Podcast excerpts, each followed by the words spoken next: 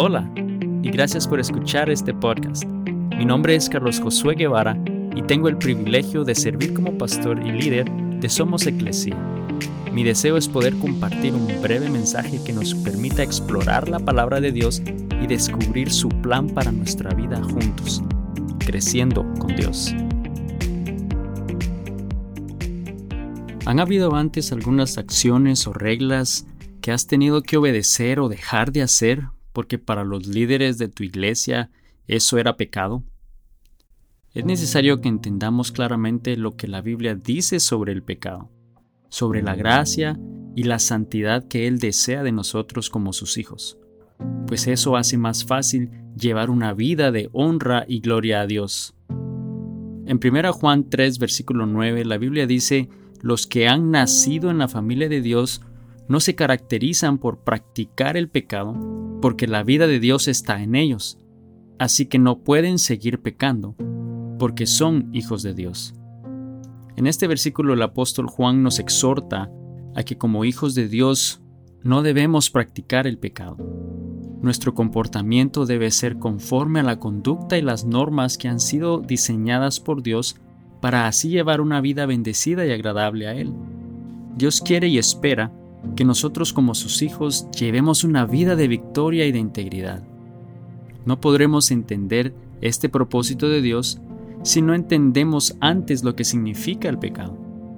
Según el diccionario, se conoce como pecado a la transgresión voluntaria de la ley divina o de algunos de sus preceptos. En la Biblia el pecado es nombrado en un sinfín de veces. En otras palabras, Pecado es desobedecer la voluntad de Dios en nuestras vidas. Es no cumplir o no hacer todo aquello que Dios nos manda para vivir una vida más plena y con gozo. Hoy día es muy práctico y muy normal describir muchas actividades y conductas bajo el nombre de pecado. En la mayoría de las iglesias o religiones, tristemente el liderazgo de estas han determinado ciertos patrones de conducta para distintivo una de la otra, llamándole pecado a todo lo que se desobedece en sus normas o dogmas religiosas.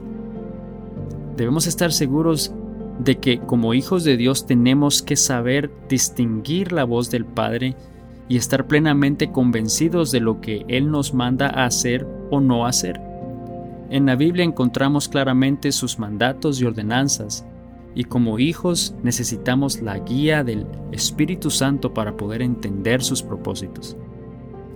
Somos los embajadores de Cristo en esta tierra y por lo tal debemos reflejar al mundo la pureza, la santidad, la integridad, la honestidad y sobre todo el gran amor de Dios. En este tiempo nadie puede ver personalmente a Jesús, pero sí a través de nuestras vidas como sus seguidores otras personas pueden tener una idea más clara de quién es Él y qué fue lo que hizo para darnos el regalo maravilloso de la vida eterna y compartir con Dios por toda la eternidad.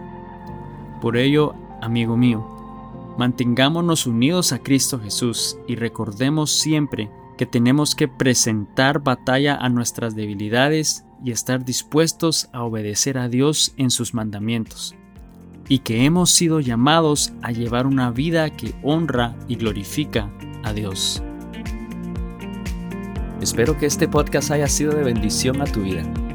Y si no lo has hecho aún, suscríbete y así podrás recibir contenido nuevo cada semana.